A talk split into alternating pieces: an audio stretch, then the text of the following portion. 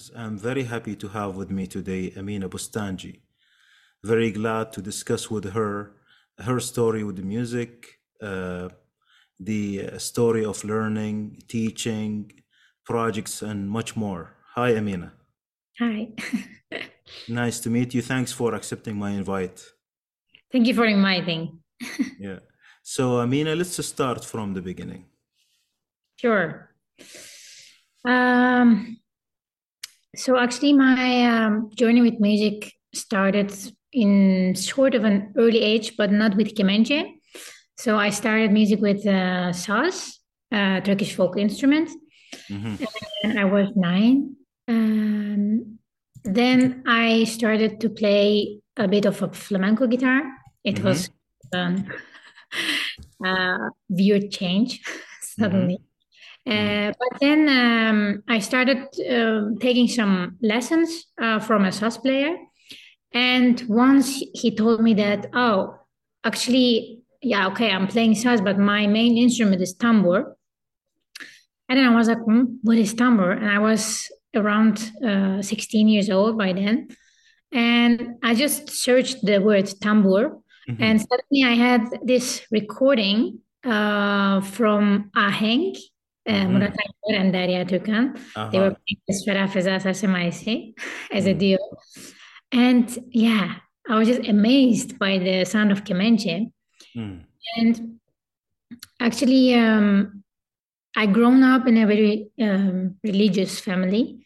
Mm-hmm. And my father is a is a professor in mm-hmm. Islamic religion, and I grown up with the idea that before we uh, came to this world, uh, we heard the sound of God, uh, we saw Him and smelled, you know, and our journey in this world is um, just based on seeking for such a beauty, such a, mm.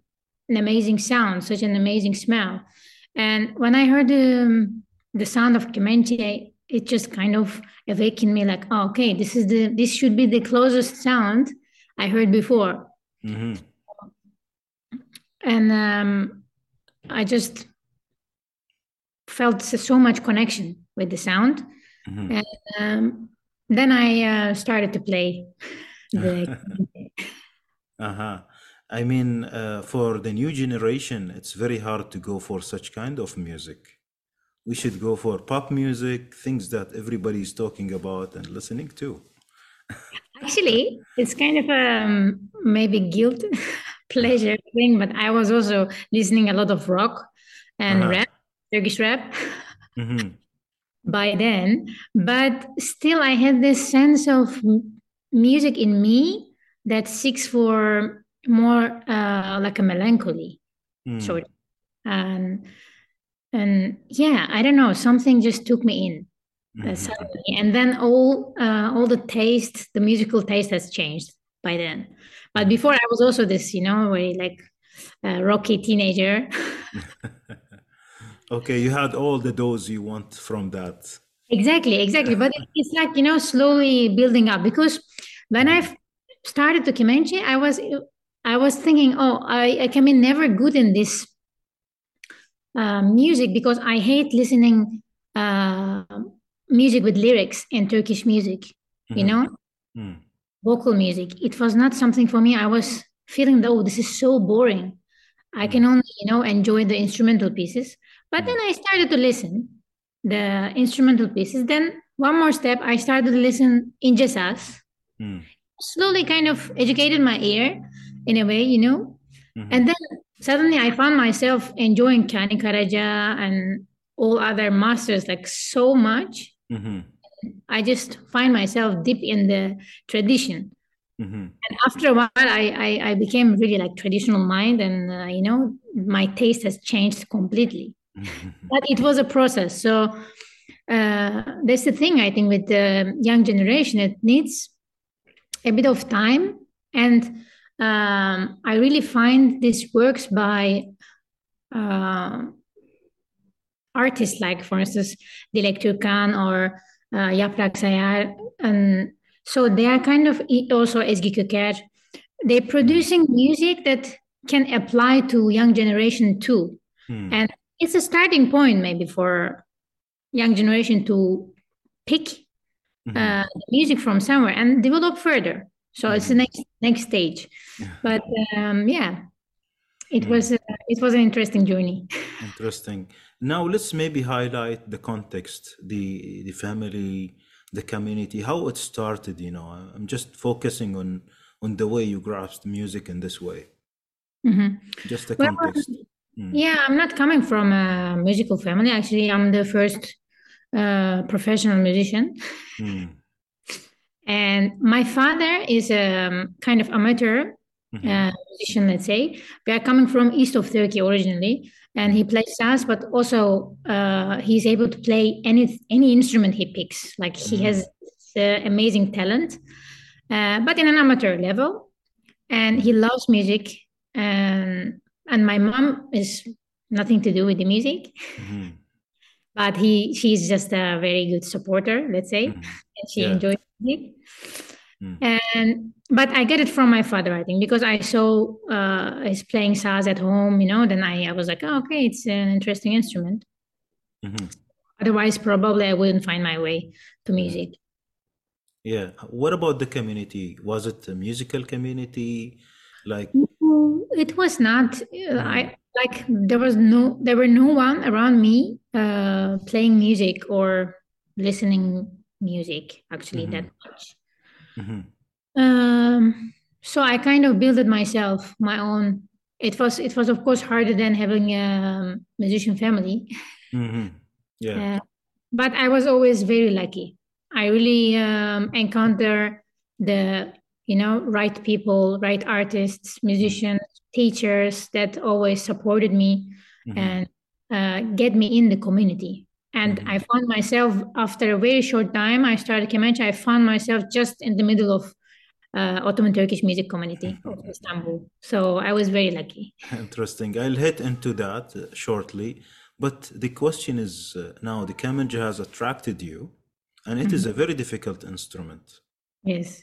right? Now, uh, going through this path with, with all the challenges, with, with such an availability of, of support of an expert, I mean, that decision at that time, was it difficult? Was it like you were unaware of the difficulty? What was it like? Yeah, I, I, was kind of because uh, I started to check, you know, what is Kemençe, and it was saying, oh, it's one of the hardest uh, instruments in the world, you know, Hmm. almost impossible. And and my father and I, we decided that I will be a music teacher, and I was playing saz and guitar, and he bought me a violin because uh, he thought that I should play three instruments to be a music teacher. And then when I told him that I want to play this instrument, he was extremely shocked and he was like, no, you will just start and you will leave it. I don't want you to do this. Hmm. And if you do it, do it by yourself. I don't support you. Okay. So just thought that this is something that is going to pass in, I don't know, two, three months. And after that, I would just leave the instrument. And Kemençe is an instrument that you cannot um, buy it very cheap, you know. Hmm. By then, even the even the worst ones was quite expensive. So it's a bit of an uh, investment. Mhm. And it took me so so long to yeah, kind of convince my father that it's it's a real thing. But I start by myself without any support, Mhm. and it was kind of um, a part of the challenge as well. yes And so I bought the instrument, but I was really uh, passionate and ambitious about um, being a student of Derya, Mm. Derya Türkan. Yeah. So that's why I was just focusing on how how can I, you know, be a student of him in a short time. How Mm. can I improve myself in a quickest way? And of course, I was used to playing instruments, you know, other instruments. Of course, this is a uh, bowing instrument, so it's kind of different, but uh, still, I had the sense of it, and I, I know how to read the scores. So um, it was only the yeah, the challenge itself was, you know, uh, being able to produce a good sound out of it. Mm. Mm. And I remember many times I like my uh, you know tears was on Kemençe in this part, just you know sliding. I had these memories because I was struggling so much that oh my god, how how can I fix this? You know, how can I play this instrument beautifully? Because it's impossible. Like every time, every note is a challenge. You never know if it's gonna sound great or, uh, you know, if your intonation will be good or not. Mm-hmm. So it was always hard, but I don't know. I I always feel like uh, the beautiful things in life uh, always requires some uh, struggle you get them. Interesting. Now let's talk about the learning experience. Now you talk several instruments, then you pick the kamancha and you just get involved with kamancha, right?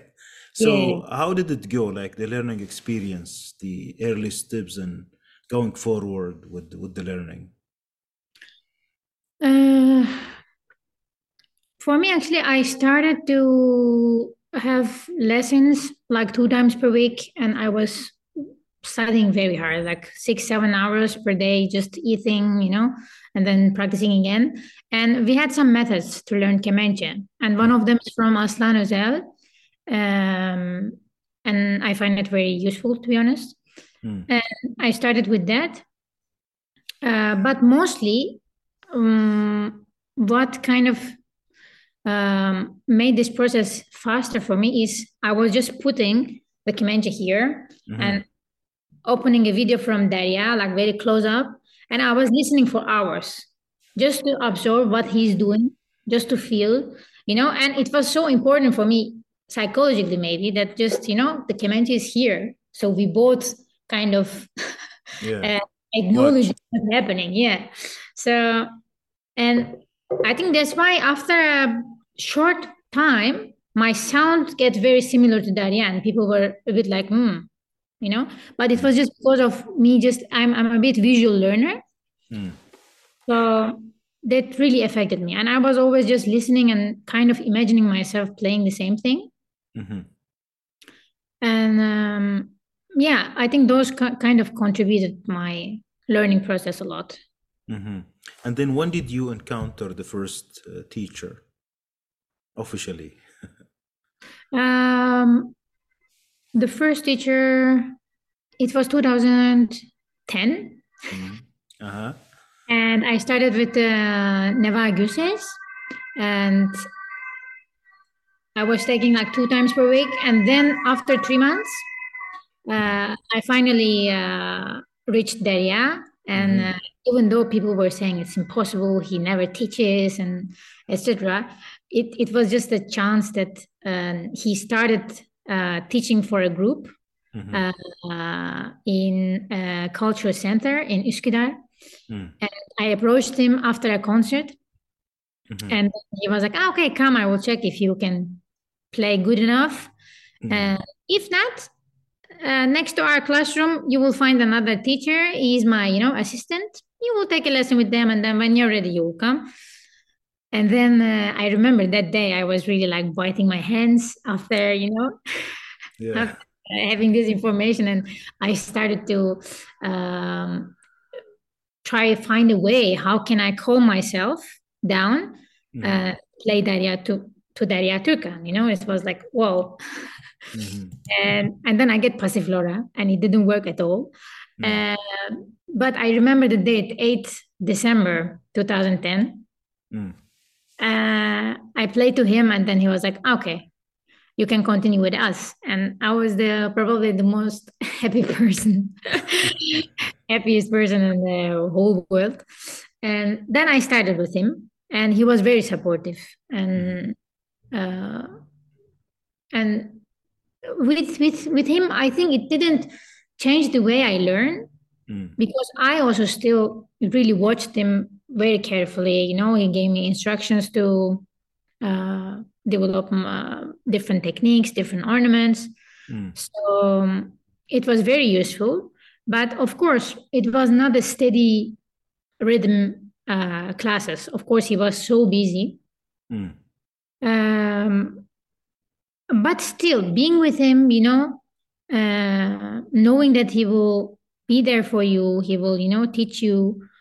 It it it made a lot of uh, sense, and yeah, mhm, it changed a lot in my uh, in my playing.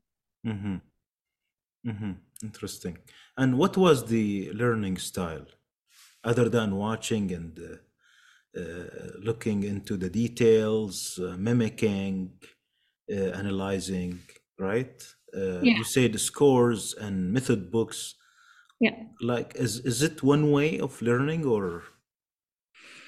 Well, it's not one way of learning, but that was the learning process of mine. And for instance, Mm. Derya uh, was kind of uh, giving us a piece, Mm, and he was telling us, okay, now do not consider the rhythmic uh, structure of the piece, mm, uh, but make an improvisation out of this mhm. Score. Yeah. So he was kind of teaching us how to improvise in Makam uh, Mm, by giving us this guidance, which was very useful. mhm. But rather than it's always for me like listening and imitating, especially with uh, with the if I would like to learn a specific style, for instance, style of Cemil Bey, then I Mm. just sit down and I just uh, listen all the details and I imitate them. Mhm. Yeah. Or with the improvisation is the same, that you kind of memorizing uh, certain melodic lines, Mm, specific uh, melodic structures for a taksim in specific maqams. Then you have the vocabulary, then you interpret this vocabulary. yeah. So Interesting. And so, can can we consider this a kind of mishk? Is it a sort of mishk or something else? it, is like a yeah, more like a digital meşk. Mm. That's Yeah. Um, but it's it is very interesting. I've never had a teacher that uses the real meşk uh, system. Even in I, I played in a you know the Sufi tekkes, Mm. but even there we had scores. Not anymore. Yeah, not anymore now. But now it's very interesting actually. I'm learning Cretan Lyra, Mm. and now for the first time in my life, when I have a lesson with Kelly or Rose, they don't use scores. They just uh, play the phrase, then you repeat, and then they play again. You repeat, and then and then you have the piece, which is also challenging and nice. Mhm. And yeah, I like both. Mhm. Uh, Amina, what about school? Were you doing music at school? So did you go to a conservatory or a sort Yeah, in of? high uh, school, no. In high school, um, the last two years of high school, I uh, enrolled myself for um, for an evening high school, evening type, Mm. uh, which means you don't have to go to school. Uh, you just go for the exams. Then I kind of devote my life and myself to music, Mm. and I was preparing myself for the for the entrance exams, and also I was learning Kemenche. Mm. So in that two years, I just um, really had some deep uh, connection with the music. And then I started uh, my bachelor at Yildiz Technical University. Mhm.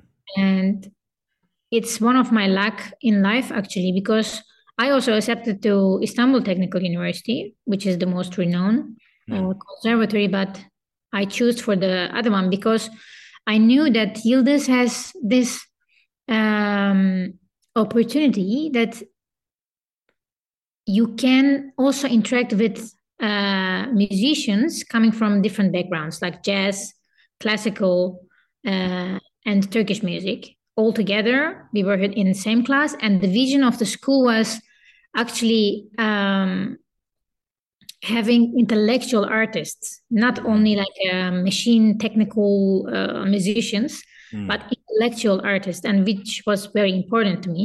Mhm. So, and during the university times, I had a teacher, Alper Maral. Um, he's a musicology teacher, and actually, he uh, has changed my life.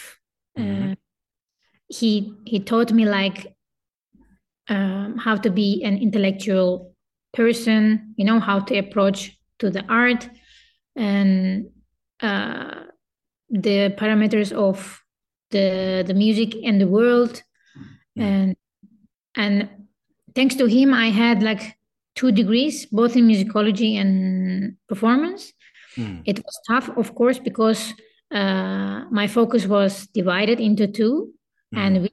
Kind of slowed me down in Kemenche playing Mhm.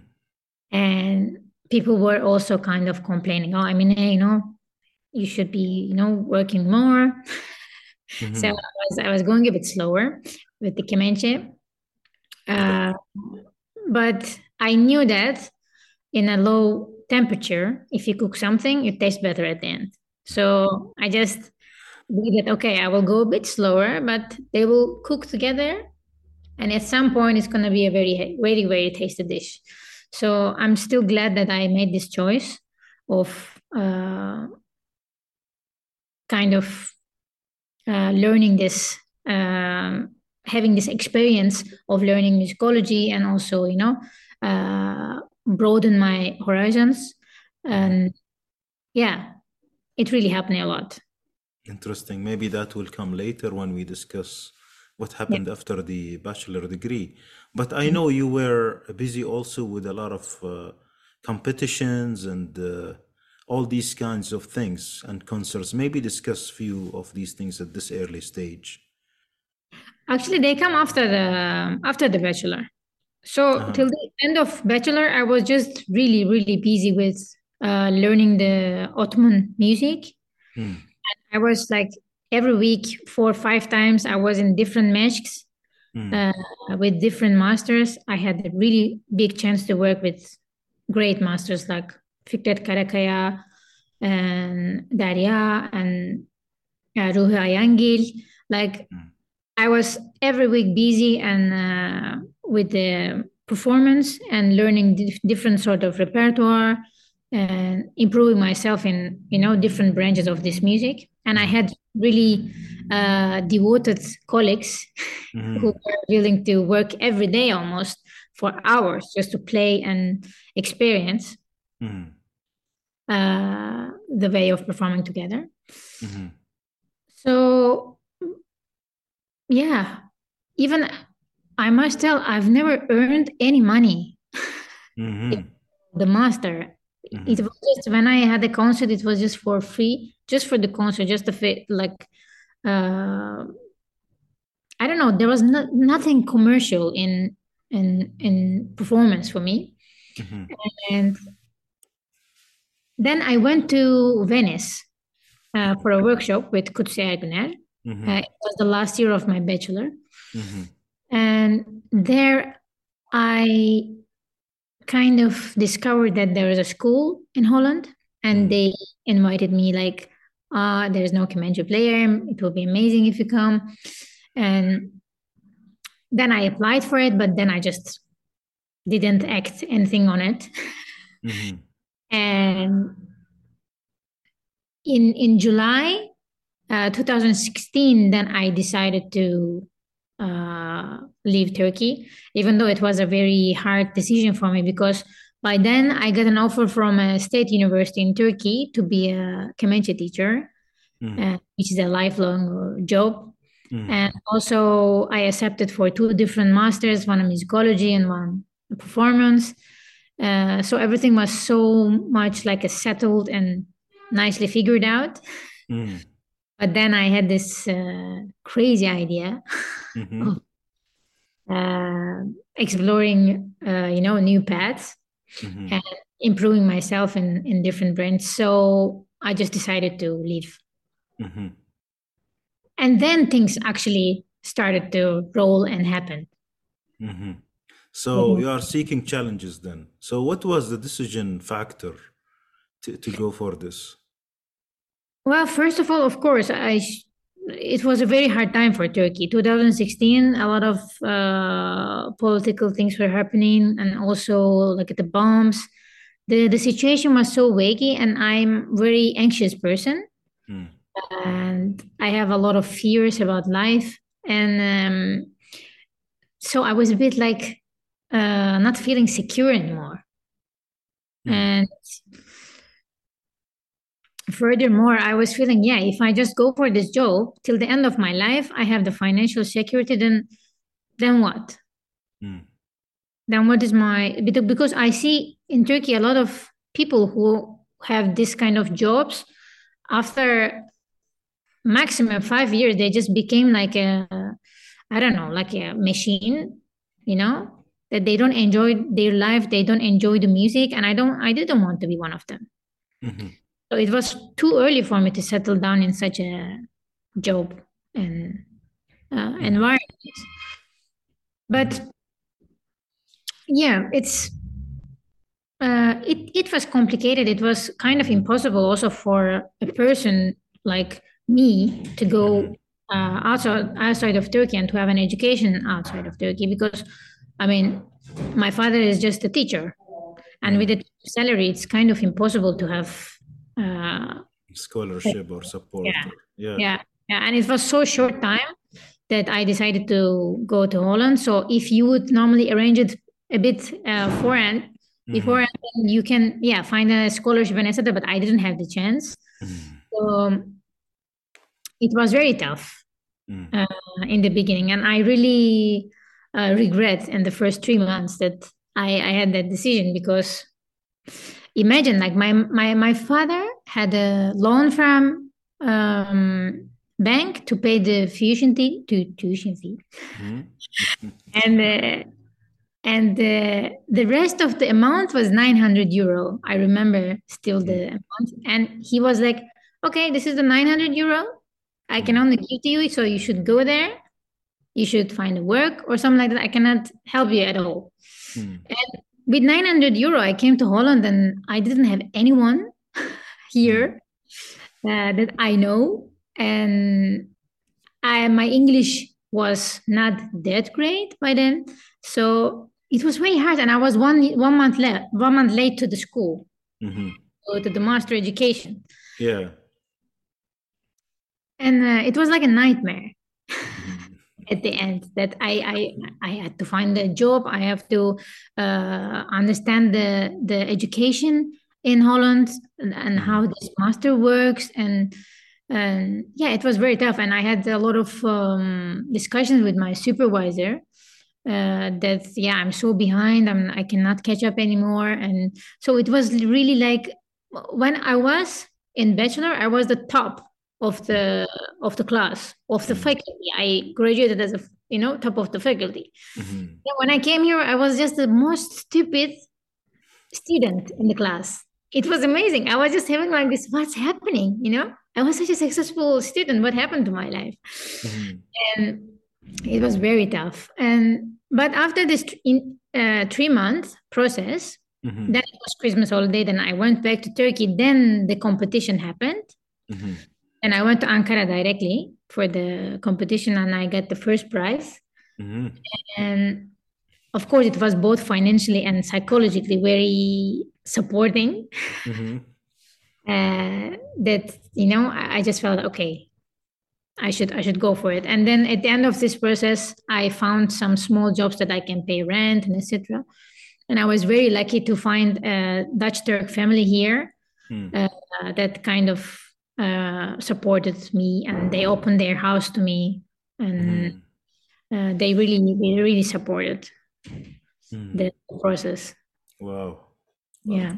Yeah, so maybe in the in the first section of our discussion, let's conclude it with the with the, some highlights on the main masters that you were influenced by, people who were- who you met and learned something from. A little highlight here and there, and uh, maybe conclude with that learning experience. hmm Yeah. Um, actually, all my teachers, I had a lot of teachers, and actually, this is not allowed Mm. uh, Yes. in Turkish music. Yeah. Uh, but all my teachers was coming from the same route, uh, from İhsan Özgen, the Mm. great Kemençe master. So that's why I didn't have so much struggle, but uh, I had the chance of exploring uh, slightly bit different approaches around uh, the Kemençe tavır, you know, the, the way of playing. Mhm. And I had the, yeah, I, I had the chance also with my teachers that they were also kind of accepting that I'm working with another person as well. So because some some some teachers are really strict about that, but I was lucky, and uh, I just try to absorb uh, whatever I can uh, Mhm. from. Yeah. Interesting. And one more thing about uh, comparing the Comanche to the violin. For example, uh, the violin has a lot of methods that are very well known, uh, or maybe uh, other method books and masters uh, in comparison with the Comanche and its own way of playing, Mhm. right? Uh, in terms of difficulty, expression, the bow. Yeah. Uh, This is something like so unique, right? Yeah, it is it is really unique indeed. And unfortunately there are not that many methods Mm, uh, on this instrument, but I think good enough to develop a technique on the instrument because there are methods only focuses on the the high technique. There are mm, methods kind of focus on the repertoire, learning via repertoire, mm, uh, and some of them just to teach you what uh, which note is where. Mhm, and how we can combine it slowly. So there are good good uh, methods, but of course it's a primitive instrument and also kind of mhm, uh, having primitive sources to learn it. mhm, Uh, but still, I think nowadays, if uh, if a person just starts Kemenche, she or he can find uh, her way very quickly mhm. via these methods. Interesting. We will be discussing the way you teach uh, Kemenche and music uh, in a while, but before that, let's pick a piece of your own playing. Uh, Okay. So let's have a break. Yeah. yeah, let's do that. So, what would you like to share with us? Which piece? Um, I can share the Nihavan Taksim. Uh, it's recorded in Istanbul, and it's recorded with a very special instrument, actually. And it's uh, made by Baron, one of the most oldest uh, luthier of Istanbul, and also Cemil Bey plays his instruments. Played. Mhm, mhm, And I bought it uh, from Canada, mhm, and it was an order of uh, a sultan in mhm. Ottoman Palace. So very, very unique instrument. So we can share that. Interesting. We'll listen to it then. Yeah.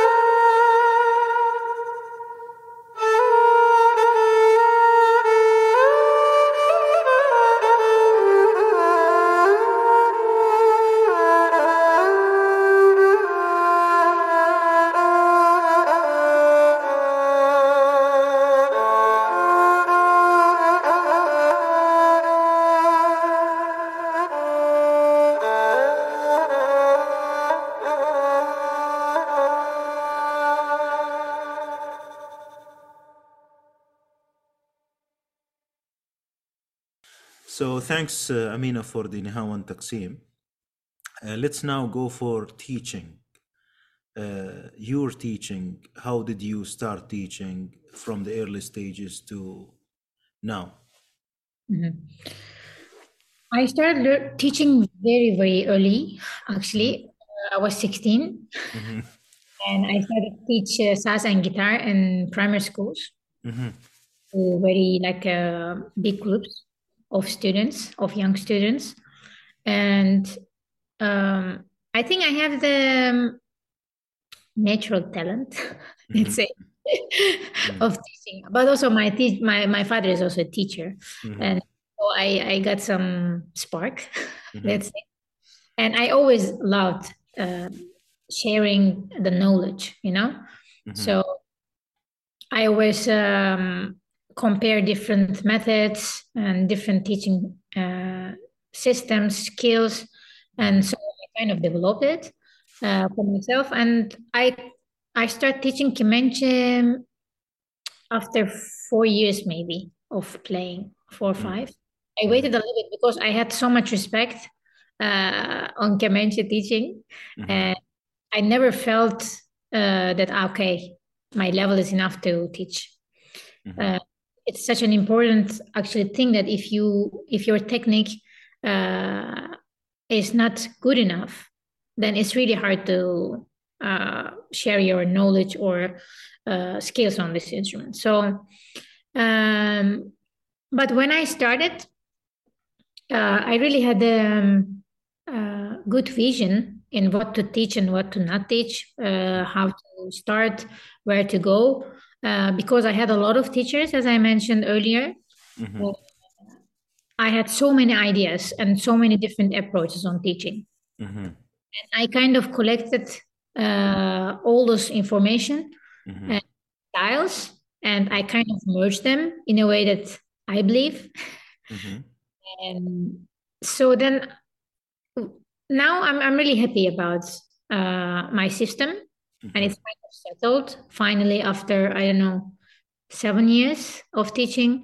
Now it's Mhm. kind of settled, and now I believe that I can teach to anyone in any age because I had experience uh, from 16 to 75 years old uh, student range, Mhm. and and I know um, how to approach to a certain goal, certain age, certain uh, goal in the of the student. Mhm. So what I do is first, of course, I uh, I teach the where is where, uh, you know, which note, and then um, normally most of the Kemençe teachers um, not teaching the ornaments uh, at least within the first year or first two years Mhm. for them is, is the uh, very like later stage thing to teach ornaments. But for me, it's the opposite because when I learned Kemençe, I immediately start ornamenting. Mm. I got the tavır, you know, Mm. and it's really helped me to have a pleasant also practicing time Yeah. the instrument and and also in that way i i started to feel ah, okay i'm in the music now. I'm not just uh playing like you know? Mm. uh, it made much more sense. So i also do the same thing with my students. After a very uh, short time i start showing a lot of different ornaments. I'm very generous about uh, Mhm. sharing. And i just uh, teach them okay in this kind of phrase you can use these ornaments. And then after a while they also get automatically ah okay this is the same sort of uh, sentences. So i can again apply this uh, ornament here. Of Mhm. course at the end of the lesson they they don't do all the ornaments i show them but they have they are having the idea. Their ears getting used to uh, these ornaments. And uh, after a while they start to uh, apply this instrument. So, which I find kind of um, useful. Mhm. And when I see my students and the development of my students, I really feel like okay, this is a this is a good way of approaching it because I really feel that they also enjoy their time. They always also enjoy having these challenges and Mm. and yeah, to explore the beautiful part of it. Not only like ah, where is Ray, you know. After that, I will go with the you know legato bow to other one, but they're more like ah, okay, it's a nice ornament there, and I can make it softer. I can make it like uh, sometimes harder, sometimes very staccato, but uh, they enjoy the the the musical phrase itself Mhm. by Yeah. learning. So you are seeing results from your students. That's why you believe this system is effective. Exactly. Yeah. Yeah. So what do you teach exactly through the system? Do you go by like uh, melodic models or pieces or repertoire or what kind of thing? What do you do in the session? How long is it? Group, individual? Like put us do in the inside. Yeah. I do individual lessons, and um, it's mostly, um, as I said, first we start with the the notes, but then after that, when we cover it, Mm. then we go makam by makam. So I start with Rast or another makam and or Buselik. Then my approach is first teaching a peşrev Mm. and then um, kind of a slow song Mm. uh, and a saz semaisi Mm. and after that a Sufi song, Mm. which are quite easy when you compare with Saz semaisi, for instance. Mhm. And it is melodic and Mm. it is really settled in the makam. Mm. Uh, its makam. If it is for instance Rast Ilahi, then you really hear like, ah, okay, the makam is there and it's uh, it's yeah easy to grab, let's say. Mhm. And I teach all those, and if uh, my student is uh, is experienced in other sort of musics, and if they're willing to improvise, then uh, I teach them how the makam uh, grows and uh, what is the way of improvising, and then I just do several, for instance, first several entrance Mm. uh, sentences in that specific makam. Let's say Rast. Mhm. I do opening sentences for different, like five different opening sentences, let's say, and then developing parts. I record several of them, and then I record um, how to end the makam, Mm. uh, four or five different uh, version. Then I ask them, listen them, transcribe them if you would like to, and then make your own uh, taksim out of this. Mhm. I also send them uh, Rast taksim, for instance, from other uh, Kemenche players or ney players, Mhm. number players, and then they get uh, a lot of experience with the makam. They play peşrev, sastamay, şarkı, Sufi, uh, Sufi uh, song, and also hearing how to do the improvisation in that makam at the end. Mm. So they're kind of equipped with uh, the elements of that makam Mm. and how to apply that makam to the instrument. Yeah. So this is generally the way, but some some of course students doesn't want to just jump into improvisation part, so then I skip that. Then I go to another makam. Mhm. Interesting. Now, uh, I mean, I am sure uh, in each piece of music there are a lot of things in there. Yeah. There is the makam, the uh, rhythm, the style, the cover, a lot of things. Even the background, as you say the intellectual part, Yeah. right? The history, whatever. How do you give all of these things in the classes? You break it, you analyze it, or how do you do that? Unfortunately, I don't have a student who eagers to mm. explore all the aspects of the of the makam music. It's Yeah. either uh, people who really would like to learn Kemenche mm. itself without the, the background of the Kemenche or the Ottoman music, Mm. or people who just would like to learn how to improvise in makam music. Yeah. But I don't have um, a student who really would like to learn also the background of it, like background of music and and the history and yeah, the story of it. But yeah, I'm also of course like happy to share it, but willing. Yeah. Yeah. And for for teaching the different uh, tavırs, there are a lot of styles for uh, Kemenche now. This Yeah. classic Kemenche. Do you teach these things, or maybe that's like a later stage, or maybe from the beginning? No, no, no. That I don't teach. That I only, as I say, I share record. I share recordings of uh, great masters like Cemil Bey or uh, Ihsan Özgen, and I just tell them, okay, listen, this this is a different tavır, but I mainly teach my own uh, tavır, of course. Mhm.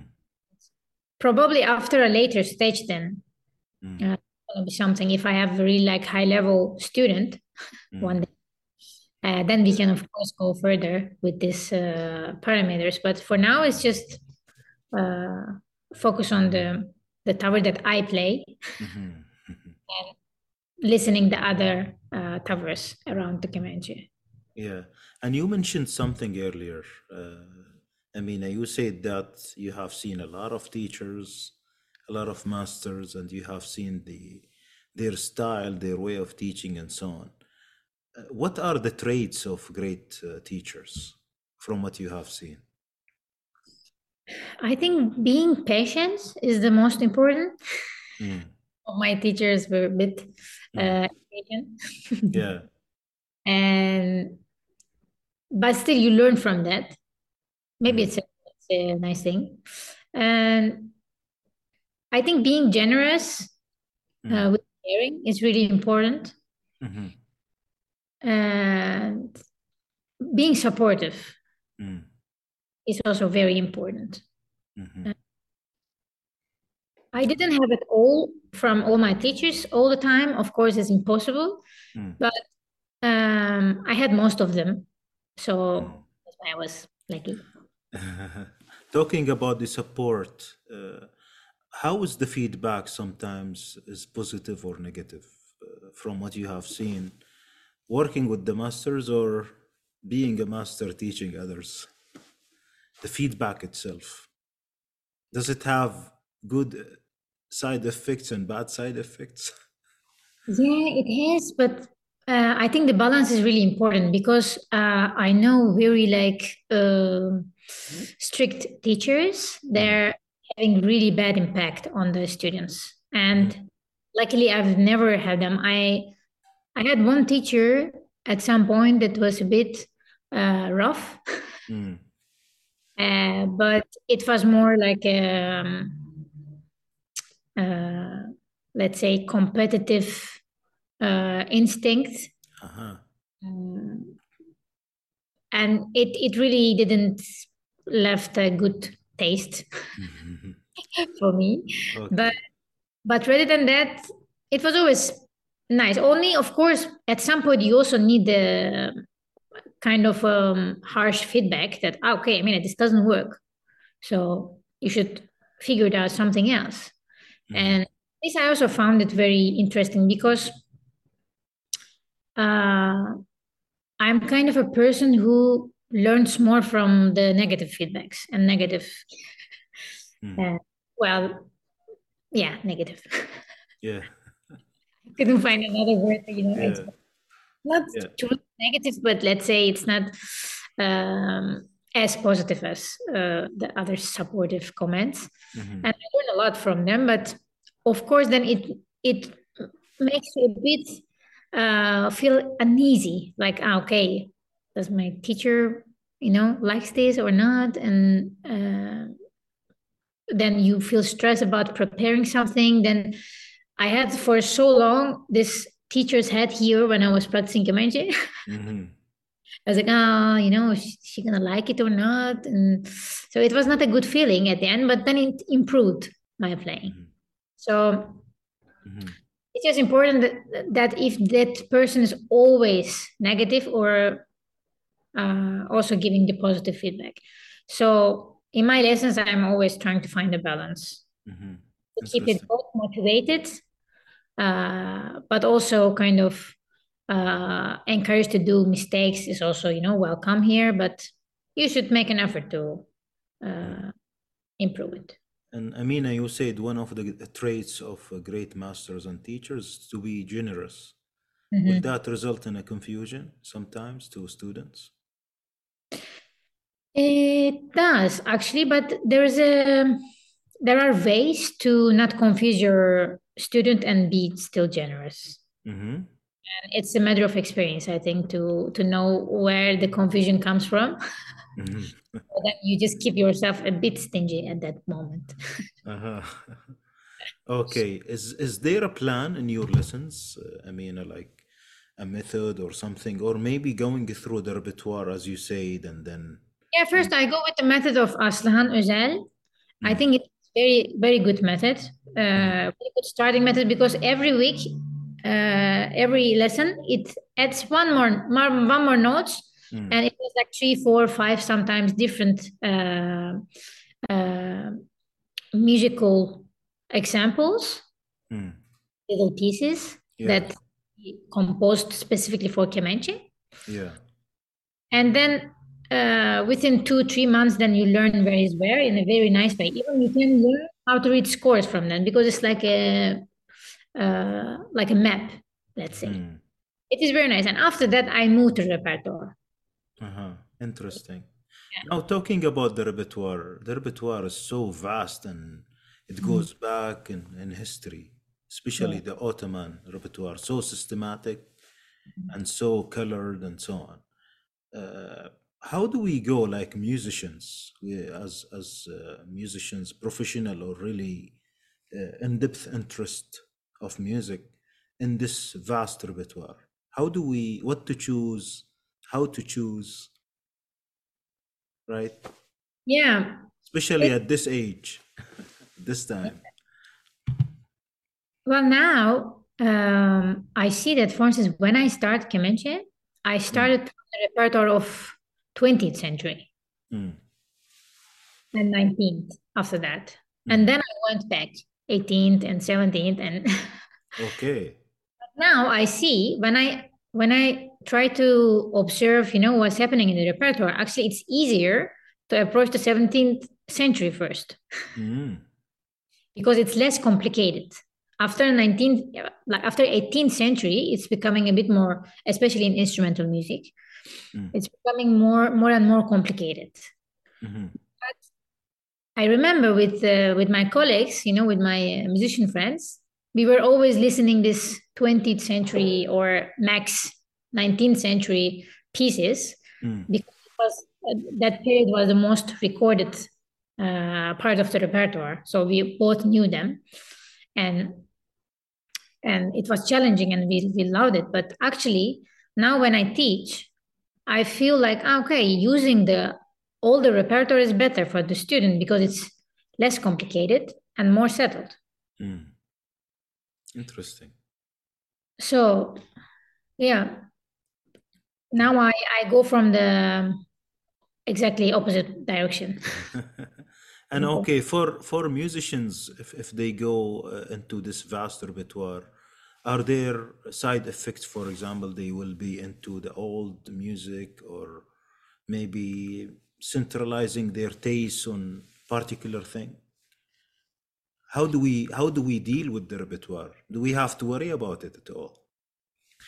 I don't think it's just a matter of uh, taste and your I don't know uh, your musical vision at that moment because sometimes you really want you really want to kind of calm down yourself and you want to focus on very like uh, less happening songs let's say less Mm, happening the old repertoire let's say mm, but sometimes you feel so complicated in in your mind and you just want to explore the 20th century or 21st even mm, uh, to explore new dimensions.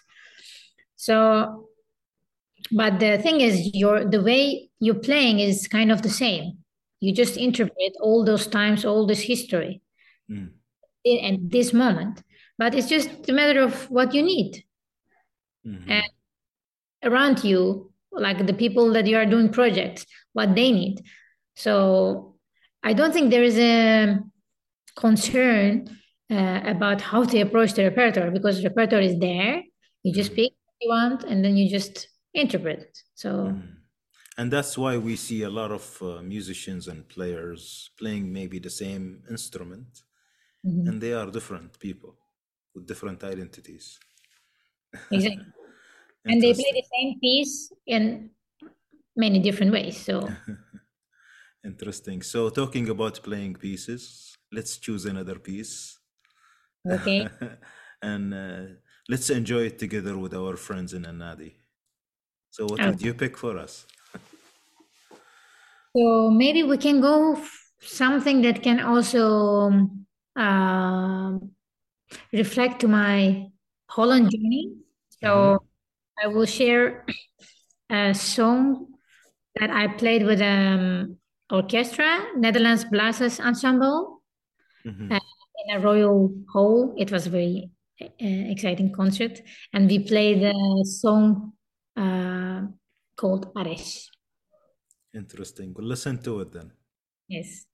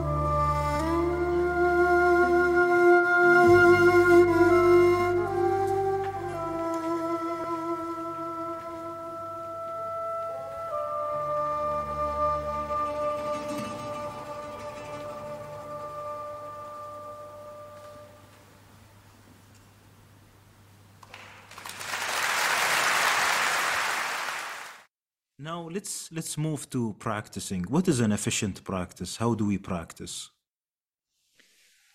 Um, I'm the wrongest person to ask this. Uh, no, I'm not. But uh, it's it's really in in this kind of instruments and this kind of traditions. It's really hard to build uh, a practice method and practice um, pattern, let's say. Mm. And I, I really struggle with that. And um, when I first started, I was more like, you know, then you have some house homework you have to do, then you just repeat it like 100 times and you don't know that much what's happening. But after some time, it, it becomes kind of a, a problematic area because you have a lot of things to practice. Mm a lot of possibilities. You can practice just playing scales, you can practice rhythmical improvisation, you can practice just intonation, you can practice improvisation just like a normal improvisation, you can practice uh, how to make an impro on chords instead of a makam. So it's like endless. And sometimes I, I really struggle. Uh, plus, you have to practice for the projects that you are involved. Mm-hmm. So then I I mostly have this feeling of being lost in what to do, and then I end up not practicing at all. Mm-hmm. but this happens, of course, uh, not that often. But uh, still, in a later stage, it's for me it's harder to you know focus and uh, have a good plan. For that, I do in the mornings. Sometimes I have this uh, the system of practicing when I woke up I wake up and I have my um, this warmish water with lemon and some uh, vinegar, mm-hmm. you know, to start my day. And it's half an hour. I just drink that, and half an hour I shouldn't eat anything. So that's my time to just play scales on Kemenche. Mm-hmm. So I'm trying to improve my, you know, uh, intonation with that, and I don't do any ornaments, just you know, scales, just in, uh, focus on my bow and the left hand techniques this half an hour it's very short but uh, in a way it's boosting all my day and i feel like i achieved something from the beginning of the day mm. so it really helps mm-hmm. after that um, depends on my daily schedule if i have a lot of other stuff then i prefer just focusing on what i have to practice for the project that i'm doing or uh, for the uh, theater shows i'm doing so it's just based on the period uh, challenges. Mm-hmm. But if it is not there, if, if I have time uh, to practice, then I'm just making a plan, like 40 minutes of uh, rhythmical improvisation. And I just uh, put a, uh, a loop under me and I just try to improvise. Mm-hmm. and that, um, or some other challenges I want to kind of uh, have the feeling of improving things. Mm-hmm. And yeah, rather than that, I just sometimes just sit and just do improvisations for for an hour.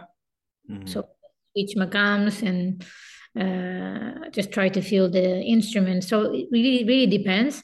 But I must admit, I'm really jealous about uh, my friends who are coming from classical uh, music tradition, and they are they have this super systematical way routine. of practicing and routine mm. and they feel so uneasy if one day they didn't touch they don't touch the instrument and yeah i find it so nice and unfortunately it's it's not exist in uh, in in our uh, yeah practicing system mm. uh, but i'm kind of trying to develop it and for instance now after long years mm-hmm. Uh, i would have one month in Turkey, I just uh, rented a house in a cottage, and it's just nobody around, mm-hmm. just nature, and you know, very like cute stone house. And I will have one month there by myself, and I will just work. I will just study. So I will just practice every day, and then uh, I think this question would be better to ask after that. Mm. you know that I, yeah, I will have some uh, sort of a brain power like how can i make it most efficient mm-hmm. you know plan it around and but yeah, I'm, I'm really looking forward. Mhm, Interesting. We'll have an interview only on that uh, particular experience. do that. Yeah, sure. But what about the time to memorize pieces, the time to maybe uh, work on certain kinds of bowing or interpretation? Where does it come in the practice? Yeah, memorizing is kind of an issue for me because I have this uh, jumpy mind that I always feel, even though I memorize the the score, the the music, I have the need of some distraction that I just follow the score, you know? Mm, mm, In that case, I memorize the pieces, but then I really prefer to just stare at the, the scores just to keep my concentration because I feel sometimes I just look at Kemenche and suddenly I'm thinking, ah, my shoes is a bit, uh, you know, the, the, my mind is just jumping like crazy. mm, So that's why I don't spend time on memorizing things. mhm. So I, I I'm more focused on uh, how can I make the the musical sentences more musical. Okay. Um, but of course, it makes um, it makes more sense to memorize things and then go deep in with the music at that moment. Uh, but unfortunately, I have this. Uh, yeah, as far as you get it lively from the, the piece, from the sheet music, from the guide, yeah. I mean, what is it? It just extra extra brain power for me. And sometimes, yeah, there is there it's not possible to put a score on the stage. Then I just play by heart. Yeah. But then I just uh, make a much more effort to Mhm. stay there, stay in the moment. Yeah, yeah. And and comparing the discipline that uh, comes from classical music Mhm. versus the uh, people playing makam music, I don't know. I mean, maybe the result is the end. Uh, uh, we judge it by results, right? You never know. Maybe going through a routine and having no good results. It all depends, maybe. Yes, But I really believe, I mean, Yeah, if we yeah. uh, give the same effort and focus to these instruments, something crazy might happen. Mm, So it's beautiful now, but it can be a miracle mm, thing. And or maybe it can make it more robotic. I don't know. mhm, So really open to experiment because sometimes I feel the masters of today uh, they came to a certain level, but they are staying on that certain level for the past 15, 20 years. mm, This can happen. Or people just focusing on the technique and then they just lose the soul of the music. So this is also happening. But the question is, can you still keep the the deep emotion in, but plus a very high technique? And can you uh, improving yourself, developing the technique on this instrument? Because after a certain point, you just feel like, ah, I can play anything from this repertoire, you know? Now my technique is good enough. I can improvise. mhm, So the competition is very low. I mean, 20 professional people just playing this instrument in the whole world. mm, I mean, the competition is not that high. mm, But then I'm really developing, you know, new technique on this Kemenche, on this instrument as we, you know, as we can do it in a way that, you know, if you really uh, spend time just focusing on developing things, yeah. and then it's different. But mhm. we don't do it. We just, we're a bit lazy. Okay. I'm trying to right. a circle, Yeah. but uh, I think it's possible. Yeah. It's an experiment. You can see in five years, maybe in my playing, if Mm. you know something crazy happens, we know that it's success. But maybe in a you know negative direction, something crazy will happen. No, looking forward, really.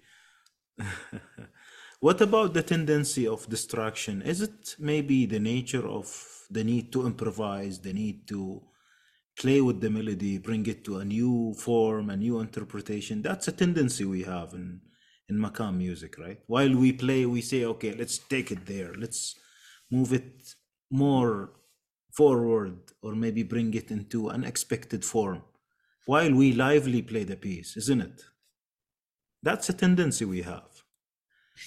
But there's that's mm, first in Turkey. That's not the tendency of that much people because in Turkey the um, the main tendency is just make playing it properly with a good Mm. intonation Mm. and making a good taksim. But Mm. for instance, I remember asking a very like renowned uh, Kemenche player that ah, do you ever practice on rhythmical improvisation? And he was like, no, why would I? It's not exist in our music culture. And I was kind of shocked because, I mean, how come it's exist in most of the part of the world and you're a worldwide artist? Like, why don't you do this? Mhm. Why don't you focus on that? But uh, I feel that our uh, the tendencies are a bit limited in Turkey also because that if you try something new, then people judge it. You Mm. go out of tradition. Like what is tradition? Tradition is actually uh, a living uh, thing, right? I mean, Mm. Not the tradition is not uh, what happened hundred years ago, but how you interpret interpret uh, what happened hundred years ago today. Mhm. But Interesting. this this judgment also makes musicians kind of like uh, staying in a comfort zone. So Mm. there are very few kemençe players in Turkey Mm. that uh, pushes the borders Mm. of the instrument, which is a choice. I don't judge, but uh, I just wanted to say that I don't experience that tendency that much in Turkey. Mhm. Very clear. What about uh, musicians who are having multiple instruments in the practice? Yes. Yeah. Mm. So uh, I was very afraid of it, and I'm still afraid of it because I play the kemençe and the now uh, Cretan lyra. Uh, they are very similar, but also uh, very different in the Mhm. way. And I'm kind of worried that it's going to affect my technique negatively on kemençe. Mhm. Mm. And it's still work in progress for me to see if it is bad or good, you know, if it is Mhm. useful or not. Uh, but what I see that since I play the Cretan lyra, I feel more open to rhythmical uh, repertoire. Mhm. It automatically calls for this rhythmical nature, which I don't have on kemençe. My approach on kemençe was always more like lyrical, melancholic, you know. Mhm. I'm also coming from that tradition, and Mhm. any of my teacher told me to work uh, on something rhythmical. I mean, Mhm. it's not the part of it, but from the first day I arrived to Holland, people started to ask, "Ah, can you make an improvisation, you know, with within the rhythm?" And I was like, "Oh no, I cannot do it." I was getting red, and because it's really not my comfort zone, and I I don't have any experience with that. Mm. And now I feel like yeah, I'm I'm kind of opening up with that, and I I I start to feel what is groove, what is rhythm, you know, and I have more awareness, and also it of course affects the the process of the production of Mm. the com- me you know composing things. Then you know then I feel ah, okay, I can also explore different sort of odd meters Mhm. you know, I can combine the odd meters in this way and I can find a groove in it. So, which is important for me. So, in that way, it's very useful. But I think you should really master one instrument in a stable level, then jump into another one if it is really similar. Mhm. But even then, let's see. I, know, I mean, Mhm. so at the end, uh, you know, how, how it's going to. Interesting. Uh, Emine, you have mentioned that you have uh, a very, uh, you own some very special instruments. Yes. Let's maybe give a highlight about your instruments. Um, yes. So I have two instruments from uh, Baron. Mm. Uh, he's an Armenian luthier of Istanbul. Mhm. And, uh, actually, the best one of uh, of his period. And as I mentioned before, Sultans was also uh, ordering from him, and also Cemil Bey played his instruments, which makes it so. uh, He's the. Stradia, Stradia Yeah. of classical. Of the um, of the Turkish music. Mm. And yeah, I had the chance to buy the first one um, when I was in bachelor, and uh, that was a very like a luck. They found it in an old Istanbul house, Mm. and I, I bought it very cheap. Mhm. And the second one was a real miracle. Mhm. And um, I heard heard about them from my luthier in Istanbul, Murat Yerden. Mm. He told me that ah, there are this kind of instruments. I was in bachelor by then as well. Mhm. And then I, it was like uh, a certain price, and then I I couldn't afford, and I just told my father, please buy it. And but then uh, my brother was having another like being to be a pilot. He was having a very expensive um, education. So my father was like, okay, but I cannot do both, so I prefer to invest on your brother. then uh, I was like, please, it's just, you know, so important. But he was like, you have already four Kemenche, you don't need another one. And I was like, no, but it's not like that. It's really, you know, it's really unique. And I never understood, you know, what is the, you know, value in it. Yeah.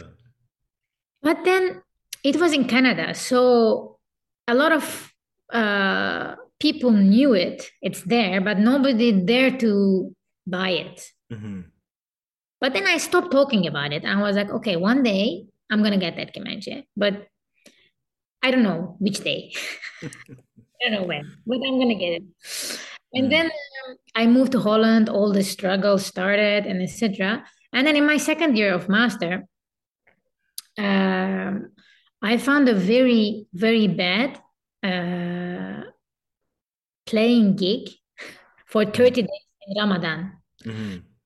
And I was like, okay, I'm gonna do this for the first time in my life, and I will just buy that. Mhm. There's no, and I didn't know that if the Kemenche is still there, eh? Mhm. I didn't know, but I didn't want to even ask about it because when I ask, it's gonna become again, oh yeah, right, there are Kemenches, and then maybe somebody will buy it. You know, I was just okay, keep silent, just to work for it. When your money is ready, you will go for it. Yeah.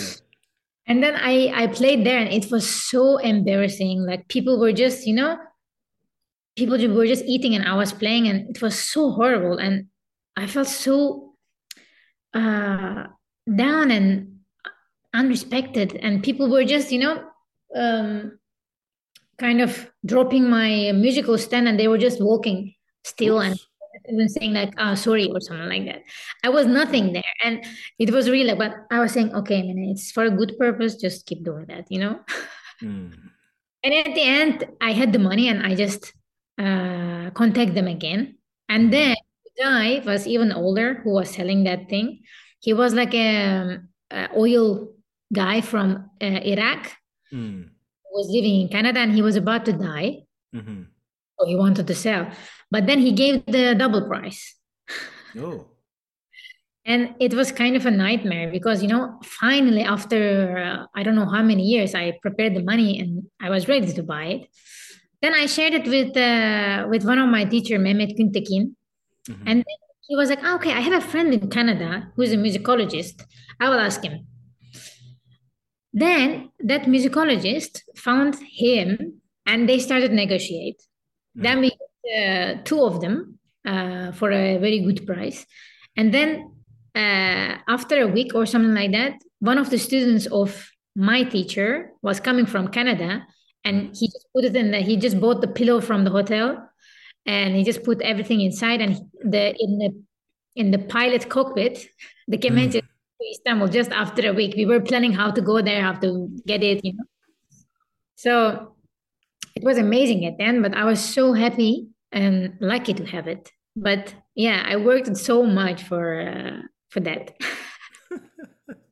Wow, that's really a miracle. here. Which yeah, one, the the dark or the?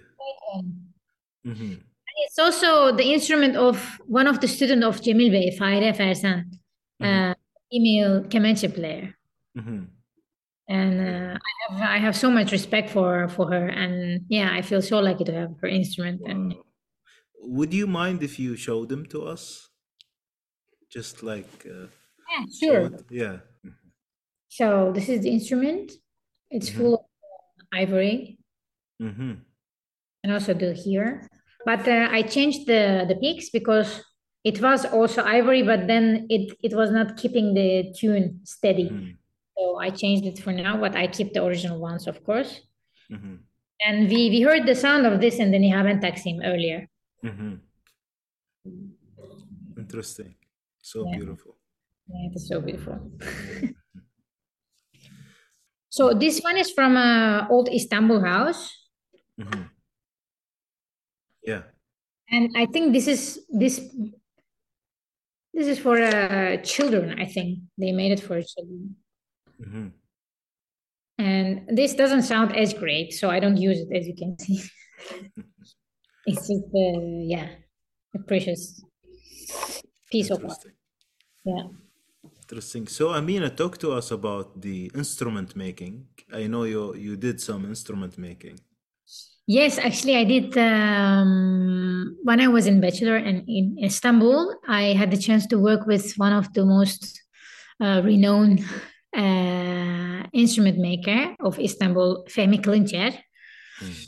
And yeah, he was very generous teacher to me. Mhm. He taught me how to build a kemençe, and uh, he was also working with İhsan Özgen when he was uh, building kemençes. Mhm. So actually, I also got inspired by the idea of İhsan Özgen making an instrument because he was always saying, yeah, it's it's really important to also know uh, the instrument within, you know, you Mm. know how to how to build it, you know, how how does it come together? Then you uh, kind of nourish your relationship with the instrument. Mhm. Yeah, I did that for um, three years, I think. And then when I moved to Holland, I had to stop because my atelier is now in Istanbul. Mhm. I cannot make it uh, anymore. But I had like I made like eight uh, eight kemençes. And it- was fun. It was And, uh, but uh, it was nice. mm, Yeah. and, and and that has added a value on on the playing and the style and the production of sound. I think so. I feel more connected because I know uh, now I know how it works. Yeah, I know how it comes together, and Mhm. of course, I would love to play uh, one of my instruments, Mhm. uh, but I lost one of them. I borrowed it to one of my teacher. It was the best sounding one, and I was playing that, but then it never came back. That's a sign of quality then. I will. I hope so. Interesting. Uh, Emine, let's hit into a few points here and there before we conclude. You mentioned uh, old records and contemporary records, and you told me that uh, you were scoping into uh, the masters by ear and by watching the uh, recording and then maybe mimicking and imitating and maybe problem solve the technique that you are seeing into an execution of your own Mhm. right uh, would you please highlight some of the main styles of kemençe playing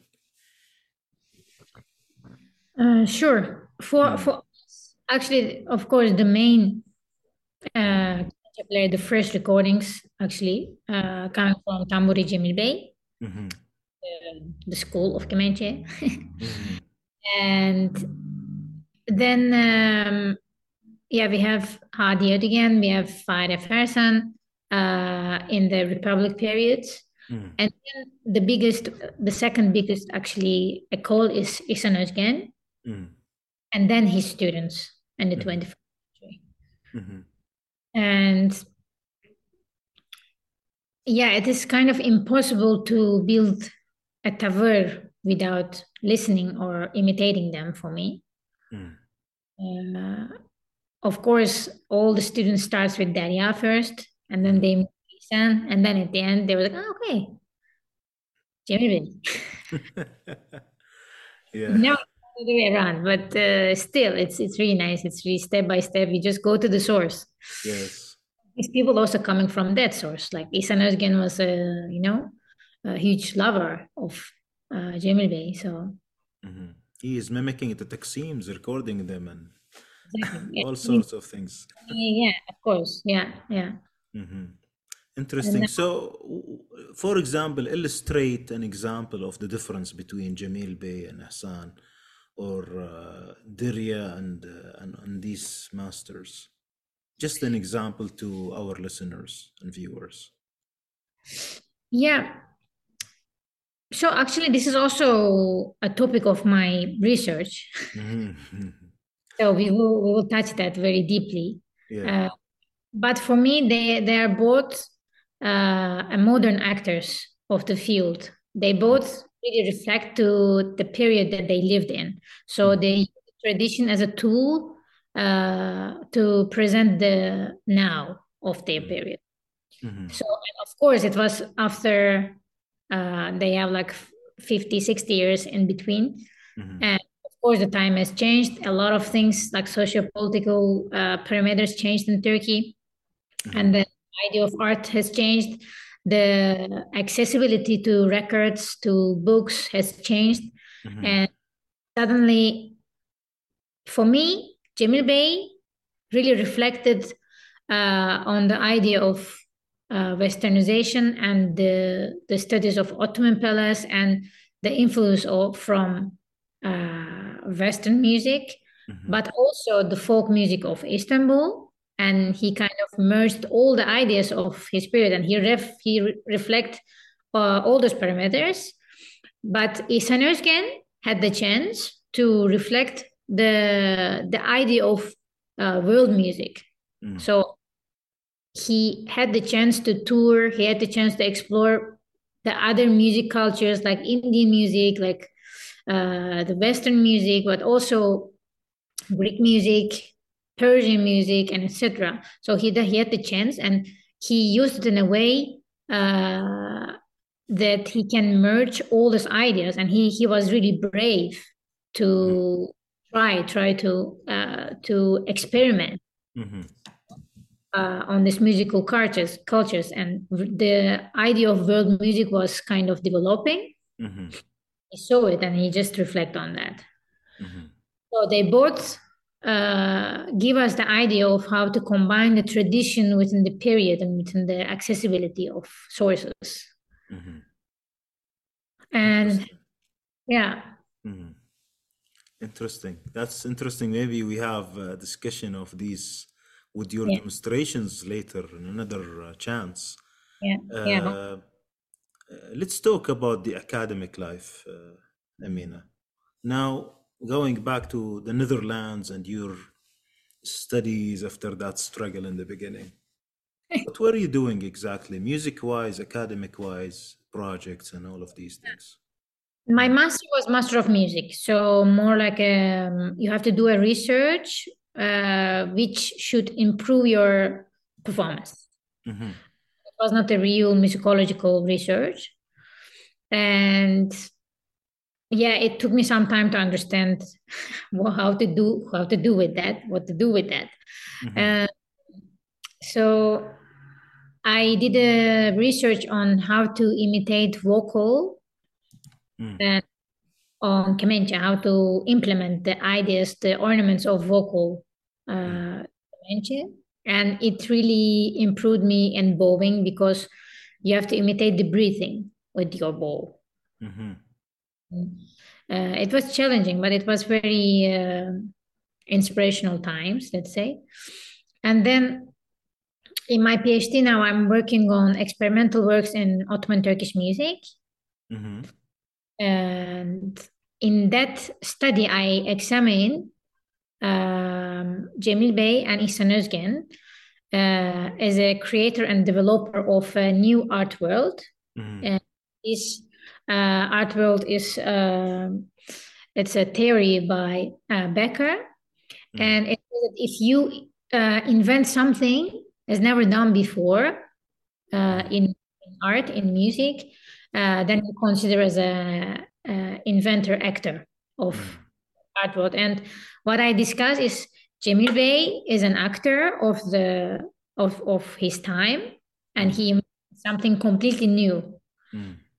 And then he had followers, he had students and followers in the next generation who uh, further developed his art world. And mm-hmm. one of the most important figure is, of course, Ejimi, of course, İhsan Özgen. Mm-hmm. And what I'm searching is, as a third generation, hmm how can I further develop this art world? hmm So it will it will kind of end uh, end there. So how can I? Uh, so as I mentioned before, they use their periods possibility, and I should use the the uh, possibilities of the time we live in, which hmm is crazy broad. hmm Create something new. Yes, exactly. So, uh, I mean, uh, the academic studies, Emine, is always a problem if we are coming from non-practical perspective. But uh, you are coming with a vast experience already from meeting a lot of masters, uh, seeing the vast repertoire. I am sure you have seen non-Ottoman music as well. Mhm. And uh, then coming to the academic research, luckily this kind of, of research, I know you and a few others who really were into the same community. You guys are maybe utilizing your practical experience together with the research uh, uh, tools and facilities available. So, Yeah. do you see the results convincing as uh, somebody who came from a practical side? The results of the research is it convincing to the other person of you who came from a practical side? I think it, it satisfies the practical person more than the academic person. Okay, please elaborate on that part. Because real musicologists just feel that this is kind of a uh, okay i should find another word for this Yeah. hmm Uh, nonsense let's say Yeah. uh, that you know is not useful for anyone but actually people coming from practical world they they see some useful tools in that hmm so but what i want to do is i also don't want to exclude the real historical musicology from you know the the thesis i'm doing and i'm really focusing on uh, making a really good musicological base under it Mhm. uh, by that i can also uh, please hmm academic uh, society Okay, interesting. And what are the projects you are working on? I mean, I am sure you are so active at many levels. So let's talk about your projects, concerts, music making. yeah hmm um, actually my main project is uh, Darein uh, ensemble, and it's Dare means two worlds uh, in Ottoman. And um, what I try to do is combining two worlds uh, and merge them kind of organically.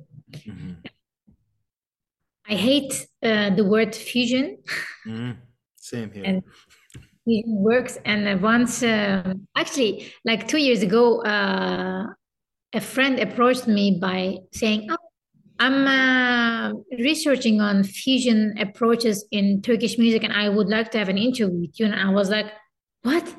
Do I'm that person now? I'm not doing fusion." And uh, Yeah. at the end, yeah, it's a very uh, irritating word for me. Uh, that's why I, I really avoid to use it. But what I want to do is I really try to merge things organically, and if not, if if it is not merging well in a way that I would like to, then I just don't do it. hmm In Darein, I really I really aim to uh, produce uh, music that is still can con- be considerable as an art piece, Mm. but by collecting different uh, tools of music of art. hmm So, and um, I collaborate with a very inspirational artist, with uh, cello player Maya Fridman. hmm I think we have a very good connection, and um, we keep uh, inviting new guest artists, and we keep uh, composing for that set list, that uh, lineup, and it's very inspirational for me to uh, also challenge myself to hmm you know, compose for different setups and and with different people. Then you really feel like ah, okay, I can also work with uh, composing with uh, within the jazz uh, music hmm or Persian music. Uh, hmm but when they all come together, then you feel okay. Uh, this sounds like one. This sounds like uh, something um, has the similar vibe in it. And this this I kind of describe like um, you kind of uh, collect the seeds of two different fruits, but mm-hmm. then you make them in, in one, and then you just grow another uh, another tree. Then you get the new fruit. It's not like making a fruit salad or juice, fruit juice, yeah. but them together. Mm-hmm. It's such a um, uh, precious way to think about it. Mm-hmm. This is what I try to do, and I challenge the the capacity of the instrument time to time, and also my capacity. You know, mm-hmm. my borders. Mm-hmm. And I really like doing that. And luckily now I'm in the Netherlands and I really feel like people encouraging me so much to go out of my comfort zone and I feel free to, you know, try it. Mm-hmm. Maybe it wouldn't be like uh, as easy and smooth as now if I would live in Turkey. Mm-hmm. But now I really feel like, okay, I can do whatever I want. And I have the vision, you know, to also put things uh, together in a more intellectual way. Mm-hmm. So it works uh, very good for me. So I'm very satisfied. Mm-hmm. Interesting. What about concerts and uh, records, other than this project? Yeah, it's um, I'm generally involving to other people's projects as well as a mm-hmm. player. Mm-hmm. And when I first came, of course, nobody would know about what is Kemençe and etc. So it it took me some time to first introduce the instrument, mm-hmm. uh, and then have some kind of network. Um, but um, yeah, slowly, slowly, it's building up in the Netherlands. My network is uh, extending, and uh, people, you know, calling me more. Yeah. for things, and I have the privilege to say also no to the project that I don't want to do. Mm-hmm. Um, but yeah, mostly the the quality of the productions are quite high here. I don't feel like uh, I have to compromise uh, from my vision mm-hmm. when I go. If I feel that I say no, of course. Mm-hmm. Uh, but yeah, it's very colorful mm-hmm. in the net. Interesting. And you teach, right? Do you teach yes. online? Do you teach in person? I do both, but um, mostly online. Mostly. Online. Yeah. So, how can you be reached for uh, classes and lessons and for projects and? Uh, I have my own website, mm-hmm. and there's a contact form. okay. Yeah, from there, people approaches me mostly. Mm-hmm. Okay, and uh, so the main thing is the website for classes yeah. and for projects. Yeah, yeah, yeah. Excellent. And also, I get a lot of uh, messages from Instagram or Facebook. It's the new reality of, uh, yeah, the community. Yeah. So, excellent. I mean, I think we will meet one more time, maybe more than one more time. Uh, there are a lot of things to discuss with you, really. The, uh, for example, the uh, styles and tavır, uh, mm-hmm. extending more into the the projects uh, many things that we have discussed really uh, needs more details. Maybe talking about the kemençe and uh, its position amongst the instruments in Turkey, its mm-hmm. history, and what is it doing today. All of these yeah. things are really broad and interesting subjects that we can discuss. Yeah. Yeah. yeah, yeah. I would love to. Love to do that. yeah. But before we conclude, uh, I, will let you conclude the uh, interview, but maybe choose a piece that will come after your conclusion. What would you pick for us? Uh, I would pick uh, the new video of my project as a you know to show where I am now. Mm-hmm. yes. and we have the new collaboration with a jazz pianist and jazz percussionist. Mm. And I'm really happy about the result of the uh, the collaboration.